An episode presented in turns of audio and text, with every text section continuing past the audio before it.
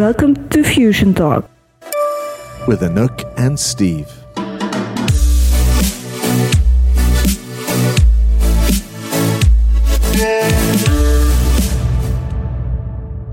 So we've decided.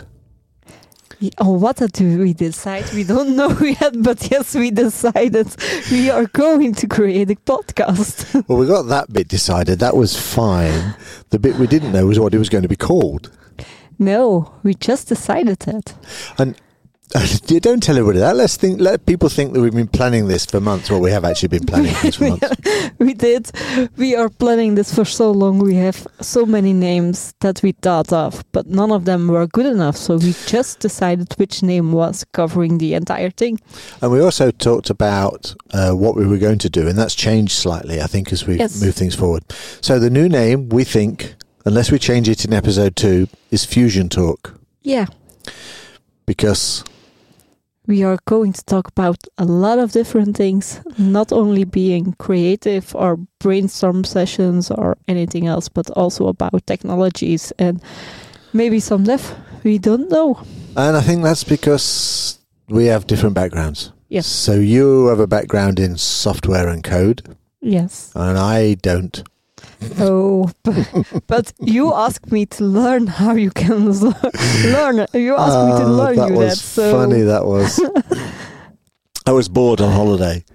I, nev- I never heard if you have tried one of those things. no, I haven't had time. I haven't had time. She sent me some exercises to do. Anyway, look, this is Fusion Talk. Let's tell you who we are, okay? Uh, Steve Dalby. Um, how do I describe myself? Uh, creative. Uh, I'm a bit of a creative left field thinker. Uh, I do a lot of work around IT pro stuff. So I kind of do management consulting around IT. Uh, I'm currently managing infrastructure for a, a large organization. So that's me, really. I'm creative. I like to think Creative of chaos. create chaos. um, you aren't the first person that said that. That's very, very true. All right. Well, tell us about you then. I'll have a go then. My turn. So my name is Anouck Fierens. I am also creative, uh, but more in the development and creating software. So there was some really, really nice things to do. You need to be creative to get those things out of there and know how to work on that. And that's why I'm passionate about software development. Fascinated with software development. Fascinated. Fas- passionated. Passionate. I could live Um, with passionated. yes. I don't. I don't get the creative and the logic of being a programmer. You Why? need to turn the microphone around. Why don't you get that? Because most software programmers I know tend to be a nerd, and you're definitely not a nerd. All right, you actually live in the real world, which is great stuff. Um, but but I always think that software developers have to be very logical rather than creative. No, they don't need to be logical. Obviously not. They And- need to be creative and need to be able to think a little bit logical, but don't don't need to be logical. Okay, all right. Well, I know you're creative. Uh, I absolutely understand that and uh, uh, and have seen that, and that's why we decided we'd try and get together and do something like this. Um, what we found was uh, we did some work together um, uh, over the last year, um, and to be fair, you've been nominated for Microsoft MVP. Um, Yes. I am an MVP, uh, and so we talked about doing something creative, more creative, and here we are, stuck in a podcast studio just outside Brussels, all part of the fun. But we found that together we were kind of creating value, creating better value, just because of the challenges we set each other and the way we challenged each other. Yes. We don't accept everything what the other one is saying. We start discussion about it and see what can bring together the best solution for everyone. Yep, and that was working for us. So we thought what we wanted to do was to try and share some of the techniques we both agree on and use uh, around creative thinking, um, around creative ideas, and uh, I guess here we are. Yes. Fusion Talk. Yeah. I like it. Welcome to Fusion Talk. with Anouck and Steve. So, we get a lot of decisions made by individuals that could easily be wrong because they're not clarified with a team of people and, and shared knowledge, Yes. which of course doesn't bring the best out for an idea or, or any kind of direction or strategy. No, it isn't. And that's why you should bring all of the people in one room and let them talk to each other. Easier said than done. Costs money to do that. Yeah, I know. But you get value from it. You get profit of it if you bring them into one room. The value. That kind of makes sense. I get that. I get that. The profit you get from bringing all of these people together in one room is that they are started talking about to each other about ideas they have because people can have the same idea but don't speak them out to each other. It also means they get to clarify the ideas of each other. Yes. So they get you increase the value because people are developing ideas in each other and agreeing and disagreeing. So you get a natural, I guess you get a natural disregard of the ideas that won't work. Yes, and also the ideas one person has get improved in there by other persons. It's true. I think that, that there has to be a certain environment created though for sort of proper workshopping or ideation or whatever the posh words are that we call this stuff nowadays. That environment has to be a safe place for them to be able to feel that they can say what they want without it being treated as negatively or without them any personal comments being made. Yes, and nowadays that's not most of the time not happening because people are afraid to tell an idea or afraid to tell what they think and how they feel about it. True. So I guess before you run a, a session like this, in some way you need to kind of show that it is a safe space.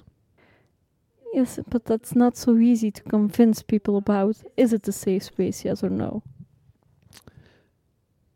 So how do we go about it? It's important. Let's just get that first of all. If you're going to try and bring five or six people together into one space, then they all must feel able to make comments without getting negative responses back. Yes, they all need to feel appreciated in the session and they need to feel appreciated with the people they are in the room. Yeah. So it's important that you know which people you bring together. The right people, certainly. I think it's important that you get a certain amount of knowledge in the room based upon what you're trying to achieve, and also a certain number of critique in the room so people can counter and challenge those ideas, not challenge the people, but challenge the ideas. There is a thin line between challenging the people and challenging the ideas, and they need to understand the difference between it. Okay. So one assumes that they do, and you end up with this sort of safe space for people to say what they think. Then is that the only thing we need to worry about when we talk about brainstorming or requirements gathering? No, there are many, many other things we need to worry about. Many? We'd be here all night. No. So how does the process work then? Do we think so? Um, is it as simple as just walking in a room and say, "Hey guys, we need a new idea for X"? No, you need to talk about, first of all, talk about the ideas you want to have or where you want to go with X. You need to have a goal in front of you to work to. So is it always about clearing or or managing a solution? Maybe we need to understand what's going to be in the next release or the next update of Project X. I don't think so. I think it can also be about gathering the right people in a room and saying, okay, think about what's coming up. Where do you want to go to with uh, what we have already? Do you want to get improvements done or do you want to get some new things done? Yeah, that kind of makes some sense. Because you don't, it's interesting, you don't need to just meet for the sake of meeting. So you obviously need to meet and fix something. There's a challenge to meet or something's not working right. But you're right. I think there's also often a need just to say, where are we going to go next with this piece of work or this application or this process or this workflow? So, yeah, I guess that could make sense. So, you should be able to do these things quite quickly, I suppose. You don't have to plan them too much. You just get on and do it.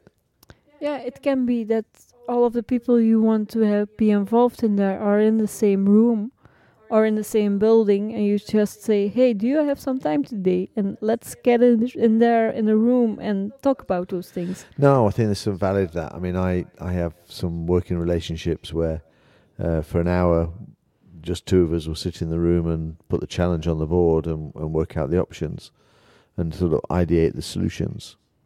we do the same we do think do the same thing for uh, solutions we would like to create Yeah. we don't, don't always be in the same room but we do talk about those things online or um, in the same room and discuss things It's true. Uh, w- people may or may not know we're trying to put together Cloud Built, which is uh, a new event where we're bringing multiple cloud suppliers together and trying to get people to network between clouds. And we've had some quite interesting discussions on the best way forward. Uh, and that's required that some of our ideas get thrown in the bin because they're just not good ideas. No, but uh, we bring up the ideas to each other and we talk about it. And as long as we talk about an idea, sometimes we say, hey, this is the way we need to go. And other times we say, no, we don't do this. We throw it in the bin. Yeah, so you also need to feel safe on saying no as much as supporting somebody based Yes. upon, I don't know, honesty and transparency.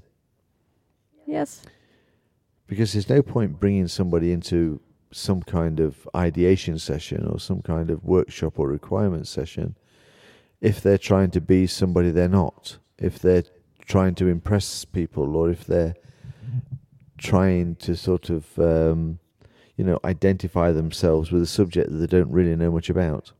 So the leader of the session needs to be aware of that and either turn it to his advantage. yes. And saying no to an idea doesn't mean you say no to a person you are working with. Agreed. And if you are saying no at a respectful way, people will agree and will understand and they will see what is going on and try to work on other ideas if needed. No, I agree, and that kind of makes some sense. So, if you could stick your eye into that camera again so that we can get our notes up, that would be great. oh, good. Yes, screensavers are all well and good. Uh, they they protect your data uh, until you actually want your data, uh, and then you go. Yeah, Just- you cannot look in the camera. It Well, I can look work. in the camera, but it will say, "Who the bloody hell are you?" doesn't work. no, it does not work. So this is cool. So let's just recap this then. So why do we do brainstorming? So we do brainstorming to ideate and get new ideas. Yes, to generate new ideas and confirm them. Confirm them. I think that's important. I think having affirmation from a group of people that this is the way to go, or at least the next thing that you want to try, is important. Yes, and not only confirming but also supporting the ideas from other people in that room. So if you are up to one idea and it's not yours but you can support it and, and that's also important in brainstorm sessions. No, it is. I think openness and honesty. We've talked about that, so people can feel safe uh, and be and, and supported in terms of uh, the work or the things that they need to do. Yes. Cool. And then the outcome. I guess the outcome is focused and scoped based upon what this this the session leader. There always needs to be somebody that owns that session. Yes, but before you go to the I- outcome, you need to know uh, some other things about how is brainstorm session work? How do you interact with people? What do you need to think about? And if you don't do that properly, you don't have any outcome. No, and I think we'll save that to the next time. Yes. Welcome to Fusion Talk. with Anouck and Steve. All right, cool.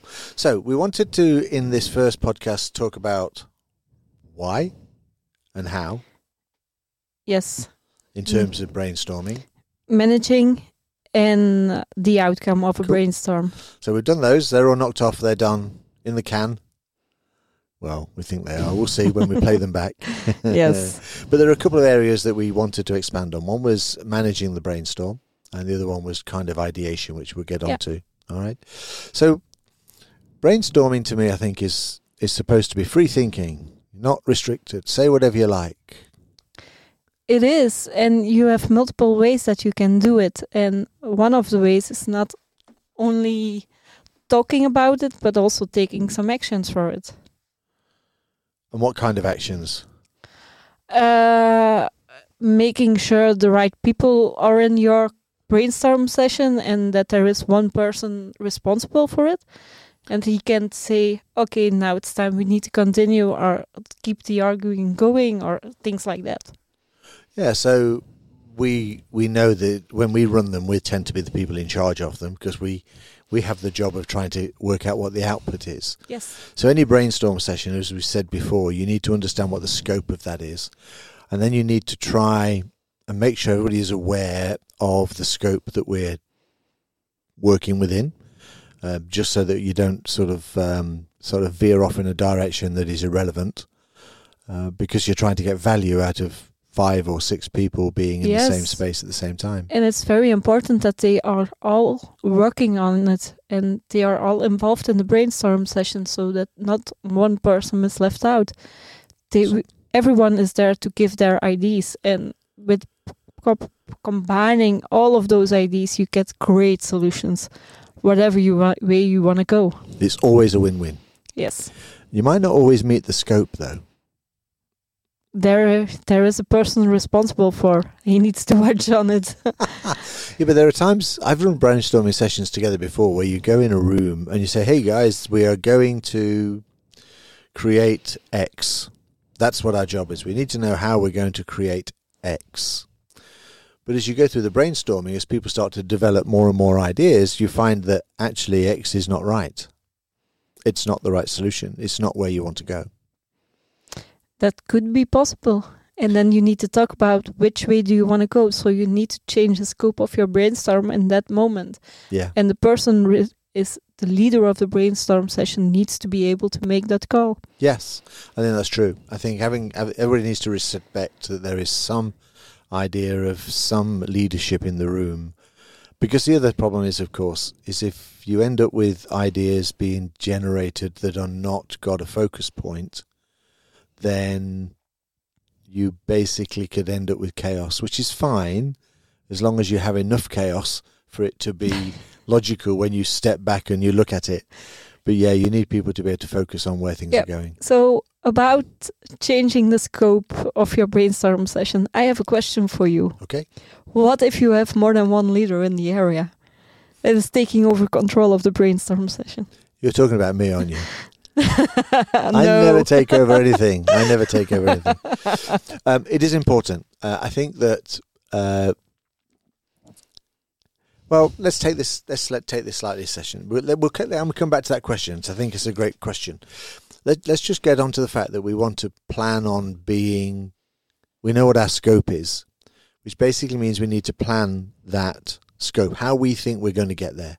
Because if you put four people in the car and you're all going to say, "Hey, let's go to X," and nobody knows where they're going to, and everybody has a go at putting directions in, then you're never going to get where you're going to get to. All right, you need to at least Yes. say, "Hey, look, we're going to go to uh, Frankfurt," which means that where we're sitting here, we need to go from here to Cologne, um, Cologne down the motorway, and that'll get us to Frankfurt. And so I've got a rough idea of where I'm going. So there's a, Yes. a journey idea. And brainstorm is the same way. I think you need to say, look, if we're going to decide on the strategy of um, our collaboration, then we need to say, look, I think what we need to do is work out which application we're going to roll out first. So then Mhm. in our brainstorming, we should look at the value of those different applications for the business and everything. So I've got a rough idea of a plan. Yes. And of course, that might change. It could well be where everybody says one minute, hey, yeah, we're going to do OneDrive first. OneDrive is the one that makes sense. And then somebody says something like, yeah, but just a second, we don't work as individuals. As an organization, we work in small groups, and you go, okay, well, maybe SharePoint needs to be first then, Or So maybe Teams. or maybe Teams. So you have that different direction. But then, as you say, what happens when you get a leader, the, or several leaders, or people think that they own their even space? So how do you deal with it? In in my mind, you always go back to the scope. If you change the scope, then that's fine. Go back to the revised scope. But are we going to change the scope directly into the brainstorm session, or do we going to say, "Hey, we are not going to get there where we want to go. Let's quit it for today. Let's go back with one, the one or two leaders in there and discuss about the scope again and come back later." Or do we want to get people get involved with changing the scope? You see, we can tell you're a consultant because that means you get paid more money if you do that. I No. there are times I think when you need to do that, but it's always a last resort for me if you walk away with not getting where you wanted to get to. No, but sometimes we need to do it. And if that is the outcome of the brainstorm session there, it's also fine because you know what's not going to work. So the value you get out of a session is that you had the wrong scope. The wrong scope, thinking about an idea that is not going to work. So you need to go back and define where do we want to go. And then you have a new scope and you can start working on that. So you should never be afraid to actually say we're aiming for the wrong thing. Yes, in my opinion.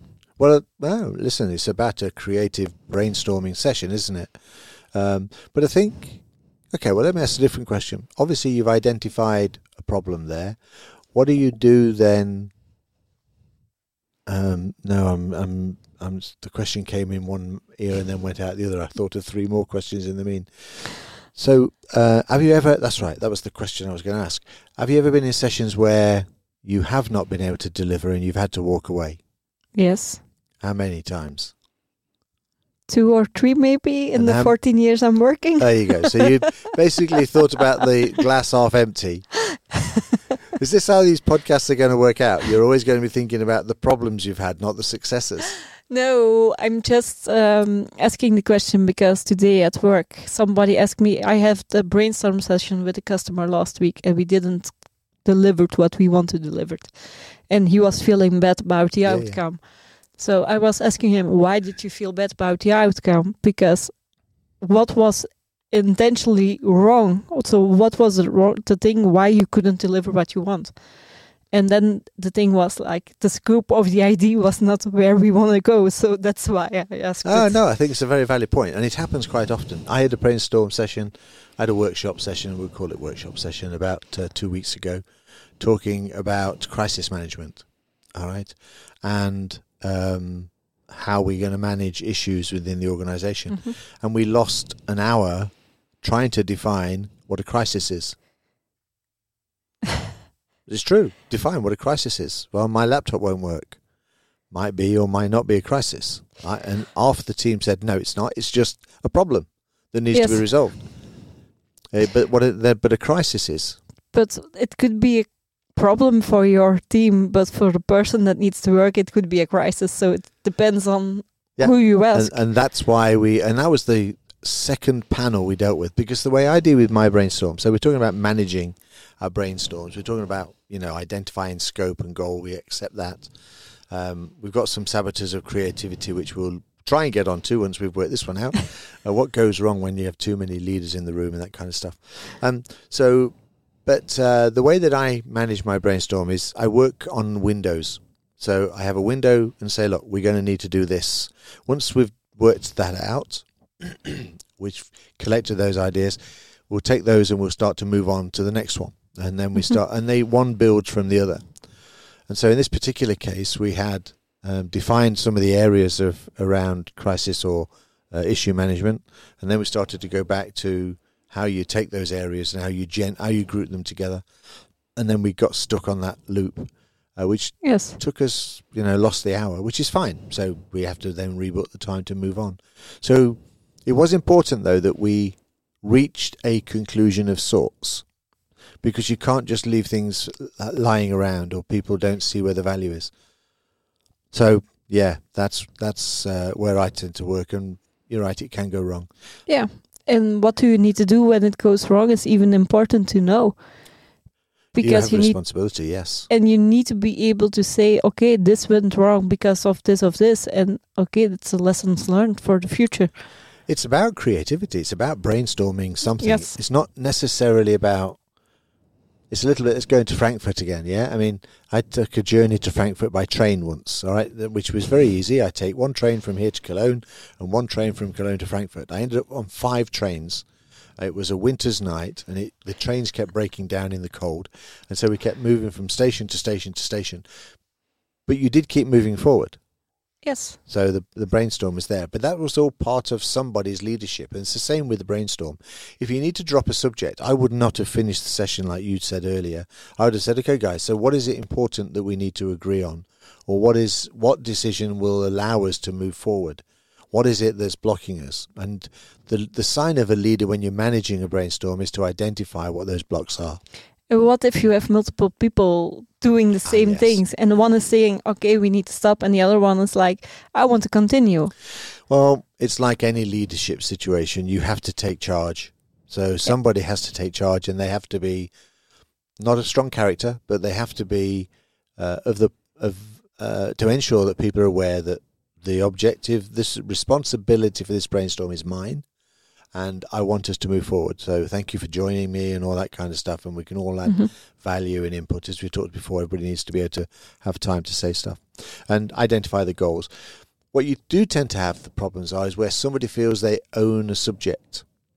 So, like we did crisis management, if you have the help desk manager in there, and that help desk manager is very, very strong, uh, and they want to constantly push, hey, the help desk, and Bart, if you are listening to this, I know that's not what you did. You weren't there. I'm just using it as an example.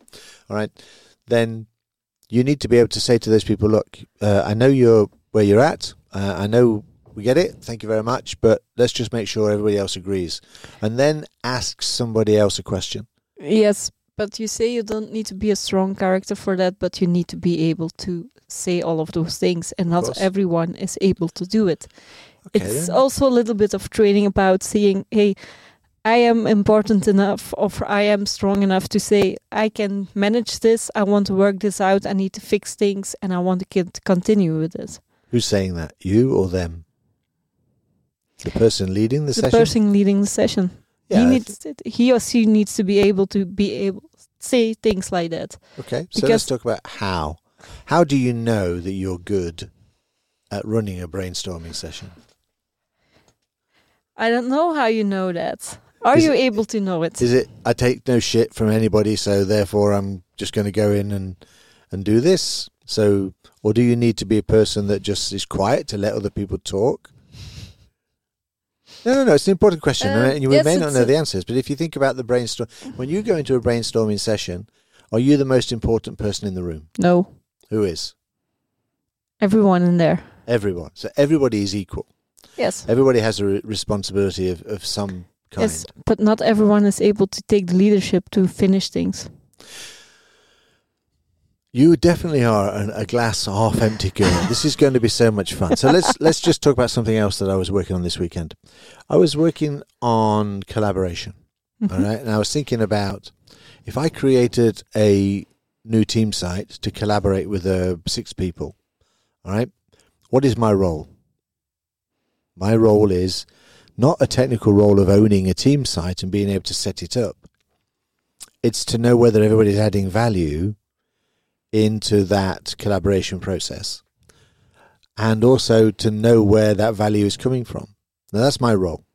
Now, what about the roles of the other people? What are they? They're obviously collaborators, not as in the French war kind of collaborators, not trying to upset everything, but you know they're they're collaborating with each other and sharing, and they have their responsibilities. So I think this is not about having strong leadership skills, but it is about being clear to people what their roles are. So now you're running a brainstorm. What do you tell the other people that their roles are? Good question. Well, you must do it because you run very good brainstorming sessions. so it may be that you've just never thought about what the words might be or what you describe them as. How do you introduce your brainstorming sessions? I most of the time tell us tell, tell what we want to achieve, where we want to go to, um, that everyone in the room is as important as they are, and that they need to give in all of the information on the subjects they want to participate with, because the more they participate, the better the outcome will be, and the better the result will be at the end. So I don't define any roles of them. I only say that they are important for this session and that they need to participate with it. And you treat them all as equals, Yes. um, but maybe they don't think they're equals. That's when the problems start to arise. Most of the time, yes. yeah, and I've had them as well. I mean, I had brainstorm sessions where people think they're funny all the time, you know, so they say funny things and it can be distracting. And you have to find a way of just shutting some things and some people down. yes. And that's your job. If you're heading up the, you, you will fail. And we're trying not to fail because we believe the glass is always half full. this side of the table believe the glass is half full. All right, tell me about a really great brainstorming session because you only had three or four that failed in 14 years. So tell me about a really great one that went well and what was the main attribute that allowed that to work well? Um, I had one with a customer a few years ago. Um, what went well? The variety of people. So it was not one team. So the people in the room didn't know each other. So there was no boundary from I'm not important enough because they didn't know which role they were until we start talking about okay, let's introduce each other so that we know the names and know which role you are into. And even then, they were like, "Oh, there's a manager here on, on the table, but I'm in here with them, and I can say what I want and how I want it." And yes, that was really nice. And then we used post-its for it. Oh, the post it tools. Yes. So just no computers. There was no single computer in there, only the one uh, from my colleague who was taking notes. Yep, there's always one. So for the rest, no computers. No distraction, no phones, no computers, nothing. But I think a lot of it is about the willingness of people wanting to make it work. Yes. But if it is for something they are going to use as a tool or they can involve their personality or productivity or anything else, they are willing to participate in things like this. And we talked earlier about having the right people in the room. Yeah. If you don't have the right people in the room. And I think the the problems you're talking about are where we chose the wrong people to be in the room. Yeah. You know, if you say to somebody that especially if they're a strong character and you say things to them like look, you know, when I know this is your focus and I know you care about it, but let's make sure that whatever you believe is also believed by other people so you can preempt those people and kind of tell them, identify with them, advise them how you would like them to behave in the room. You know, you bullshit them, yeah? You say, hey, Dave, thanks very much for turning up today. I know you've got a lot of information and skills on here. All right, we know what they are. That's fine. But I need you to really try and help me. Help me as we go through the session to get to this scope, which means that, you know, other people may have some ideas that disagree with you, but don't just sit there and Yep. shout them down, let them come out. So you have to manage those individuals as It well. too reminds me of a brainstorm session we had together. Oh no. I was waiting for those fateful words. Go. we had a brainstorm session with the company we work together. Yeah. And um, I was there as a consultant in the role, and you were my customer, and I was taking over the brainstorm, and you were taking in like, what about this? Uh, Steve, we are coming there. Wait a little bit longer. so yes, Yeah, you see, you do it. Yeah, but you always know you can shut me down. It's not an issue. It's not an issue. Um, there was uh, one other areas that I, I really wanted to try and uh, cover in here. In that there are, we're trying to be creative within uh, our brainstorming session. Mhm. Okay. And I came across uh, a list of some saboteurs of creativity. So we've had collaborators, we've now got saboteurs. all right. Um, so things that stop people being creative. Okay. So things that basically people go, I, I'm not, I, I'm not creative. I can't think of, you know. And some of those things are, um, don't ask me to think outside the box. Why not? You need to be able to think outside of the box. You don't always need to think about things you know. Just go free entirely, and if something is not possible, they will tell you. That's true.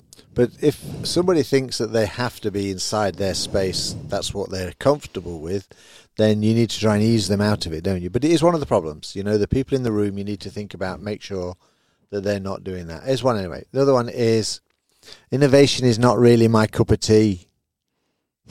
I'm not innovative. How can you not be innovative? Everybody Everyone is innovative. Yes, exactly. I think it's true, but it gets in the way. So you need to make sure if you're managing that meeting that you understand that every little improvement is, you know, the thing about uh, when people say that I'm not innovative, I say the thing is you know what works and what doesn't work. And what if you know what doesn't work, then you innovate to make it work. Most of the time, I make a comparison with um, your kitchen.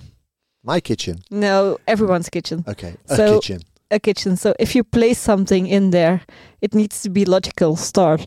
If you, uh, sorry, you said place something. Yes, I thought you said play something. I was thinking, what do you play in a kitchen? place. place something in a kitchen. So yes. There's a magic triangle, isn't there? yeah, it needs There's a kitchen triangle. Yeah, but it's also innovative. So people think about their kitchen and see how it's being built, and they place the things like it's logical. So why can't you do it on other uh, times?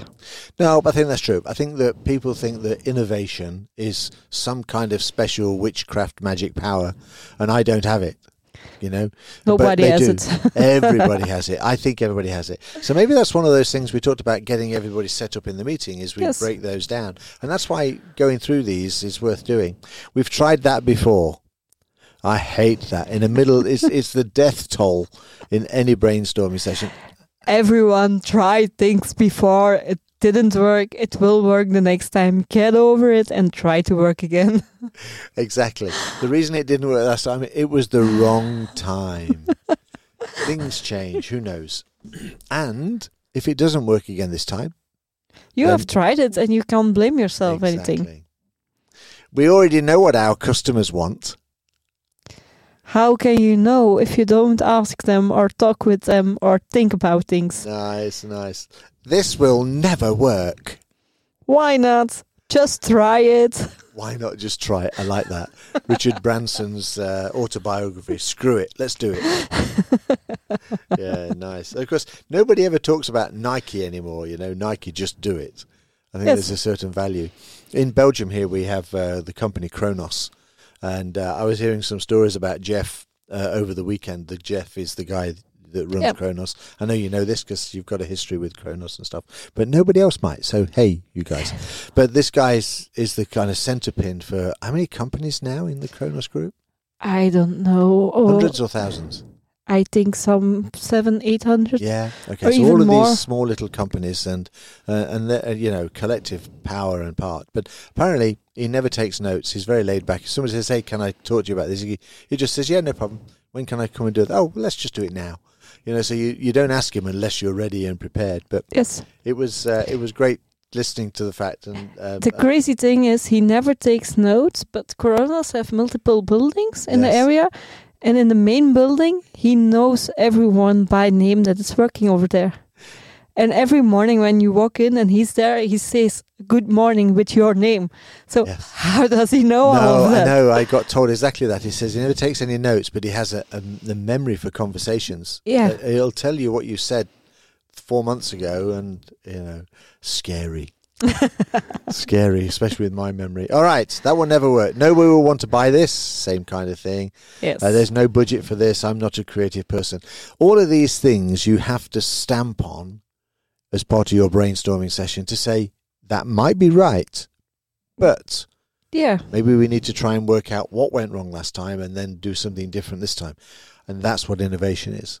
Um, but yeah, so there they're the tend to be the saboteurs of creativity.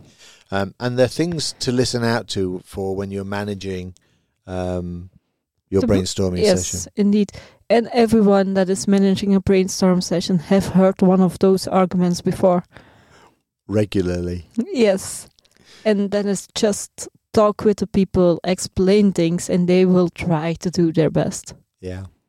I think it's most of these sort of saboteurs of creativity statements are all about making things stand still. Yes. Um, and if they kind of stand still and don't change, then why are you brainstorming in the first place if you're not there to try and make something different? Indeed. So let's just recap and then finishing off this managing the brainstorming session. So, and so everybody's giving his ideas. Yes, very important. You need to have everyone participating. Everyone participating. It's the kind of thing you put on a big post-it at the door for everybody to see why you're setting up, isn't it? Yes. Everybody participating. Oh, maybe we need to do that next time we do a brainstorm. Put it on the door.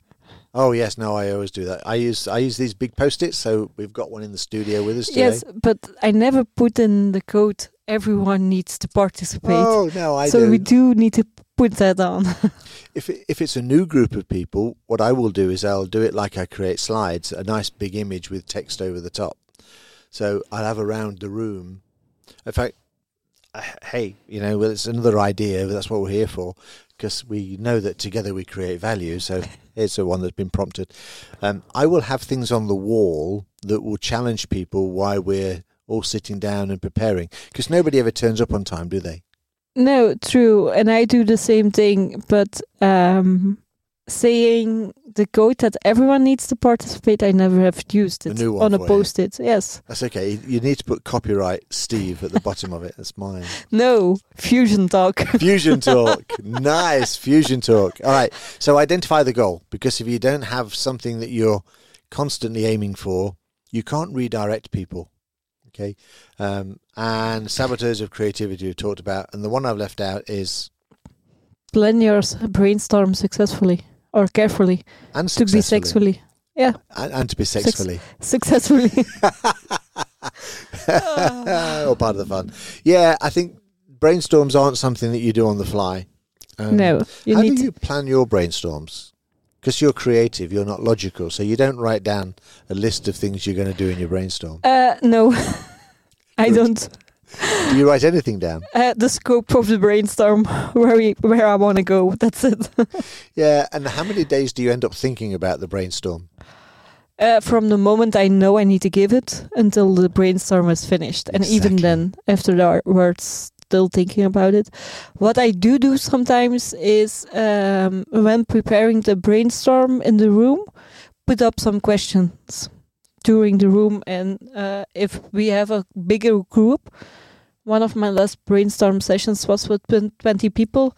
I divided them into smaller groups and say, okay, now you are going to that question and think about No, I it. get and- that. I get that. I just wanted to kind of think about that. But I'm the same thing. In terms of preparing and for the brainstorm, it just it's a constant thing rather than where you're going for it. But yeah, you work out solutions for all kinds of stuff. Yes. So there you go. Managing the brainstorm. Welcome to FusionTalk. With Anouck and Steve. Yes, we are still talking about podcasting. Uh, brains. Oh, Good it's been morning. a long night. Good morning. Good morning. It's Monday. It's Monday. So Monday. yeah, it's Monday evening. okay, we are still talking about brainstorming. There we go. Braincasting. Uh, we are. We get to the point now where we we're talking about how we actually can kind of. We've done the brainstorming. Let's assume we've done the brainstorming. We've used some of our great tools, and we'll talk about how we use post-its and, and different techniques for collecting data on Yeah. different kind of podcasts. But we decided uh, when we talked about managing the brainstorming um, that it's about the scope. Yes. It's about what we're aiming for. That's what our value is. So what we need to do is to be able to say, hey, look, we've got all of these ideas and thoughts and creativity, and hopefully we've contained them enough so we don't have the stupid ones. Um, but there's always the stupid ones because Yeah. somebody says there's never a wrong answer. Well, there is. Most of the time there isn't, but sometimes yes, there can be a wrong answer in There's- there. Always one or two or three or four. Yes. But that's it. The real skill is trying to be able to identify them. Yes. One of the techniques I use is by grouping them together. I do the same. Or do you just put the duplicates together? No, I group. First of all, I put the duplicates together, and then I'm trying to say, okay, this is um, involving uh, creating new teams or creating new sites or something like that, and then I try to group them as much as possible together to have some basic groups where we are going to work with. Okay. So what happens then is you end up with groups that are just not a group, they're just one or two post its. And those are usually the silly ideas. If they are two post-its, they are a group then, but then we need to think about things like, okay, is this really something we want to get working on? Do we need to prioritize these ones as well? Or do we just say, okay, these ones are nice to have, but we don't need to have it immediately? Yeah. So I think that you can categorize or decide whether they're important, but uh, the value, of course, is whether it's to, going to drive the scope forward. Yes. Um, and then there are things that will and things that won't. Or you re- suddenly realize your scope's too restrictive, or possibly your scope was too wide. Yes. Um, and then people just manage to create. But by identifying the groups of ideas, then you can work out, you know, what it is we've actually been talking about and what are those ideas are. And also for working them out in a later uh, stadium of all of this process, it's easier to have groups than just have IDs. They're all ideas, but the, but you, what you've done is you focus them, I guess. Yes, but I was thinking as a developer perspective, not only thinking about one ID, because maybe if you create one ID, you work things out, you need to change all of that if you are doing something else from the same group. So Oh, that's smart. you need to combine them and you need to work on the group and not only on one ID. But that would be kind of a next step. You'd have to run another brainstorm, or at least sit there and say, "Let's test this, or try it, or Yes. or build a demo and But see what if it you looks have already defined the groups in the first brainstorm, it's easier to work in smaller pieces like. Iterative. to get everything yeah, done. I agree with that. So, so the first thing is to, to for the ideation, identify the groups of ideas, and then quantify them. So you need to uh, no quantify them is the number thing. I don't want to qualify them. So being able to write down what that idea actually is and what that is encompassing. Yes, and also give some priorities on it. Which is the highest value that we need to achieve? Which is the best idea that we can do now? Um, do we want to have something on a longer base or do we need to have something short notice? Are questions you need to wonder about. So here's a tough question for you. How do you define value? It's based on the scope. So your scope needs to be clear what you want to do. You need to know if we are some creating something for a short time of value just for a few months to be used to cover for a bigger thing. So, but how do you define that value? Because we've got all these ideas or groups of ideas on the board. So, I don't know, hey, we can do this by creating this application that will drive that application and then give us the result we need. So, somewhere in there, you've got to say that's going to be valuable to the organization. But how do you do that? What criteria would you want to use to define something that's got value? Do you have ever mm, used the small, medium, large technique to IDs? Um, yeah, I mean, Agile, we use it all the time. Yes. Small t-shirt, medium t-shirt, large t-shirt. So that's how much time something will take or resources. time and resources and it depends on the costs and all of that and then it depends on if it is for short notice or not So value to you is is how much it costs and how much return you get from it in some way. no not only that it depends on why you need to have it Explain. so let's say you creating a software integration and you need to only use it for five months Okay. you don't want to spend much time about creating it because most of the time it takes more than five months to create it. Yep. So the value of the things you need to create is different than when you are creating the same software and you need to use it for five years. Okay, so the your return on investment is low Yes. because you're only going to run it for a short period of time. So you don't want to throw a lot of money into it. So is the relationship about the investment and how many people use it and how long they use it for in terms of your software? Yes. And of course, that's the dynamic model for the dot com industry. Yeah, knock something together small, easy to use, and sell it to thousands and thousands and millions and millions of people at five cents a pop, which makes a lot of money. Yeah. Okay, um, but of course, it's not as simple as that. So, value to you is um, the uh, resources you need to put into it, whether it's money or people, and uh, the fact that it's going to get have some investment in the business and drive it forward. Yes. Okay, I get it. So when we prioritize things, we prioritize them that way. But what is the value for you? Do you think do you have the same idea of it or do you have another idea about what value is? Uh, no, I think basically the same. I think that um, depending on what we're talking about, if it's a piece of software, I get it. Or if it's if it takes ten days to create, um, and uh, only two people are going to use it, then nah, I can't necessarily see the value. But if those two people are going to use it to uh, increase efficiency within the organisation by six percent, uh, then if it's six percent of a million quid every day, then all of a sudden you go, okay, yeah, there's there's there's Mhm. value in there. So th- th- there's simple plans where where it's just financial value in its financial sense, but sometimes it's not just about that, is it? So if you look if you're looking at choosing partners or suppliers to work with you, then it's not necessarily about what they cost.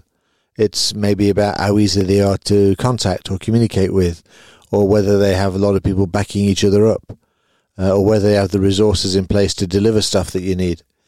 Um, and so it's a different kind of value, but it, it usually is about the return you get from the things you put into it. So Yes. the ROI is important, but value can be defined in different ways. But I think it's always about the the, the basic triangle is cost versus usability versus functional functionality, which is why I like um, sprint, scrum, agile kind of techniques. Yes. Something I can knock together in two weeks can add a little bit of value, and then I can build on it and add, and increase that value. So yeah, I guess there's also uh, so that's what I would do. So we prioritize them based upon what will add the best value and Yes. what will also drive the scope forward. Indeed. All right. So then we started moving on to uh, another area, and again, I'm stealing this from a presentation that I I did there, which is the seven commandments of ideation. Um, and I just wanted to run through those as well because I think they're, they're things we do anyway, um, but I think they were quite good and we can take it from there. So, one is focus first. So, l- you do you group them together and then focus on each of those groups so that you can work out where that Yes. value is um, and focus on where you're at. And if if you can't focus on something, eh, it's a kind of low priority. Nah, you know, it's nah. Um, it's something they probably won't be using or don't need really don't need it. Potentially, I think that's true, but it's definitely you're not going to get the enthusiasm to try and move something forward Yes. if nobody's interested in it in the first place or they can't focus on it. Then, you know, but but there. So, but focus on on the priorities and then the value and stuff like that. Listen to your gut. I'm a big gut feel guy. All right, you know, it does not matter that logically that's what we should do. If it doesn't feel right, I want to know why it doesn't feel right. Yes. Um, but what if you are in a group of three deciding on those things and all three have another feeling about it? What than I have. Yes. Um, How do you going to manage that one? well, no, I think it's fine. If they feel that something's right and I think it's wrong and, and I'm outvoted, I don't mind. Because there's a reason that you back away and you let people choose those things Mhm. because there's a just a possibility that you can turn around and say, "I told you so." I told you so. it was interesting, funny today. Um, um, you, you guys may or may not know I run another podcast. Marijn Somers and I have been running Office 365 Distilled for five years now. And uh, we're also working together on a project. And we were t- walking today on some page work around SharePoint and stuff, and around how we can sort of categorize these pages and uh, and stuff like this. And it was quite funny. Uh, and I said, now what we need to do is we need to put a manage metadata in here. So rather than just a choice column, manage metadata, and then because then we can do the classification. Da, da, da. No, it's too much. Don't want to do that. Blah, blah, blah. Anyway, we they moved on, and um, I then went to get a glass of water, and I could hear them talking as I'm coming down the corridor. I could hear Marijn going, "He's right, isn't he?" this is where this is what I annoy, what I hate, I hate about him. He sits there and puts these things into play, and it ends up being right. Oh, he Uh, doesn't like. You know, he doesn't like that. it. No, I know, but but it was. I, I really don't mind. I mean, again, I'm. I, I Marijn and I have a great relationship, but I, I, I still wouldn't say I told you so. Not not with uh, something like that. And you don't want to anyway. Oh yes, you will. No, I won't. I won't. No, I wouldn't. Oh, I might. I could possibly. But it was really cool. But I then actually, I, I couldn't remember the word, the coup de grace. I said, and you can then also use that managed metadata to run your workflow to publish them on your homepage. And you went, no, might do, possibly, it could. So I think we'll we'll probably have to. Uh, actually, we're going to test it all on Friday, um, but it was quite funny. Uh, all right, I was going through my list, wasn't I? And I got distracted. Yes. Um, okay. Um, oh, I love the next one. Kill your darlings. But I like that one. That one's so right. When reality is, you know, logically it's not going to work. Don't waste time on something that you know you just like because that's the way you've always done it in the past. You know, kill your darlings. Yes, you need to try to change things and get people involved in the change. So yes, that's a good one. Yeah, that's true. Another key one, a really interesting one. Um, see the difference. Because you've got all these things grouped together. But you need to look and say, why is that group Different than the other one. Better or worse? Or is where is it bringing different value? So you could run a brainstorming session. You could say two th- those two things together and say, guys, look, let's just take five minutes here. Write down on the post-its why they're different. Not what's better than the other, but just why they're different. Uh, because that would also uh, help you prioritize them and, and work out where they're going. It's the same like you could have done with Marijn today. A lookup column or, or cho- choice column or manage metadata. Why are they different and why is one better than the other one? I know why that. Yes, we could have done that. That's true. But uh, I know why. No, people move away from managed metadata. It has got some restrictions. Uh, Yes. On another project we're working on, um, I added a managed metadata column to a very large document library, and it had too many. You can't have another one. You've now reached your five or seven levels of choice columns. Okay, so I had to rethink that one through. So there are reasons for not doing. But in this particular case, it was about trying to fully automate the distribution, the the uh, publishing of pages. So if I publish a page, I want it just to appear in this web part or there or there or there, and we didn't really want to go down the search loop. And so that's why you add manage, manage metadata. That's one more thing people now need to know Yes. how to do. I now need to add something to the message. So it's, I understand where he was coming from, but in the end, it was the way forward. I will be offline Friday when you guys are testing because I know Marijn ends up with questions about the workflow and will contact me. That's true. That's true. Uh, two more to go, and then we'll call it quits because it is moving on. And we've been talking for quite a long time. yes. All right. Choose with your heart. So it's interesting. Listen to your gut, but choose with your heart. You know, I love that idea. And I know you and I both do this. That creative feeling that's good. So choose with your heart. And uh, label the winning ideas. That's an interesting It one. is. It's a cool one. Why do you label the winning IDs? Well, you know, we had all of those saboteurs. Oh, we can't do that. Customers won't like it. What about the ones where Customers will love that. That is a winning idea. It might not have been the value of what you were trying to bring in. It's part of the value, of course.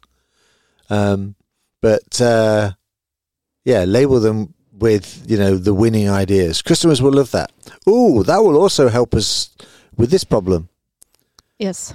And and they're kind of like lines from your ideas. They're not part of the matrix or the the um, interaction between your.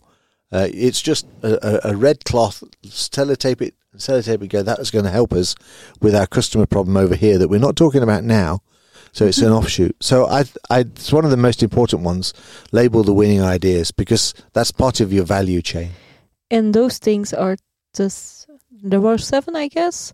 There were seven, yes. Most of them no, nobody does, or You don't. don't identify them and don't think they are doing it. No, I don't think they do. I think that the idea of coming up with that list uh, allows you to put a thought process in place. Yes. So it's something you can do as part of your planning, your brainstorming. So when everybody's put their ideas on post-its or whatever they're using, a mind map or wherever you're at, you people think you've done the brainstorming now. No, there is a lot more to do after your brainstorm. Because what tends to happen is somebody collects all the post-its, puts them in a pile, and does bugger all with them, Yes. which is a problem. Yeah, he need the person needs to do something with it. They need to make a task for it or something like that, and they need to create something so people know what the outcome from the brain- brainstorm is. I think what we should do is uh, follow that one up on episode two. Yes, What do you do after the brainstorm? very good one. Cool. Welcome to FusionTalk. With Anouck and Steve. Well, that was fun. Yes, it was. First podcast.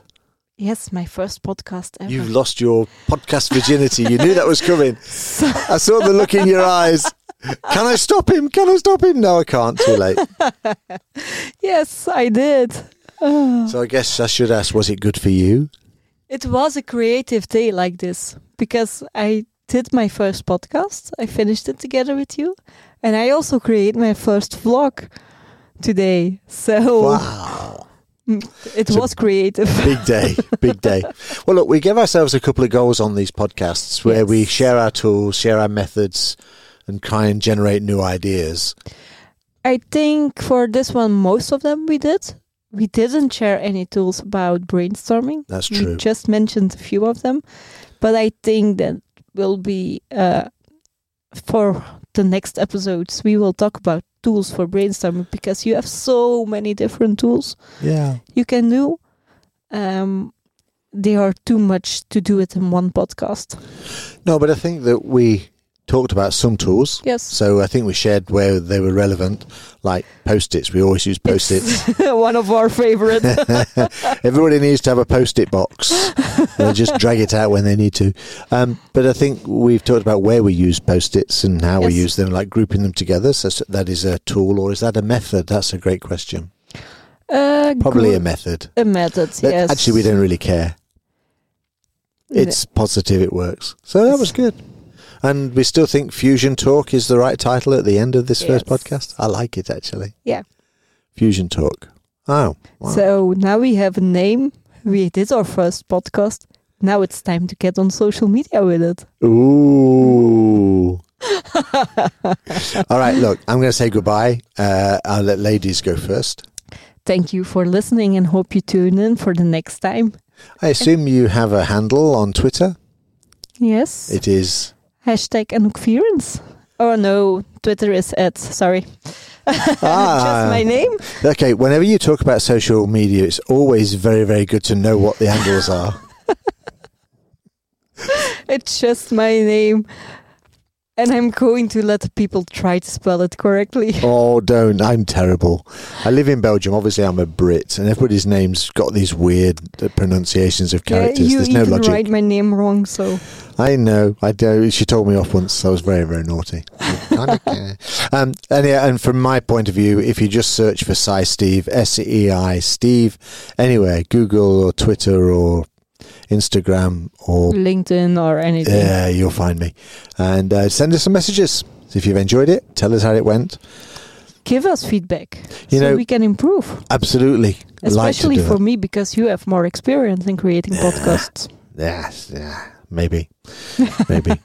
you do it more than five years already. That's true. Anyway, let's say goodbye. So Steve's saying goodbye. Goodbye to you all.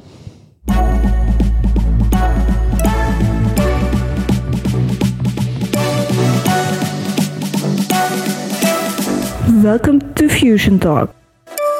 With Anouck and Steve.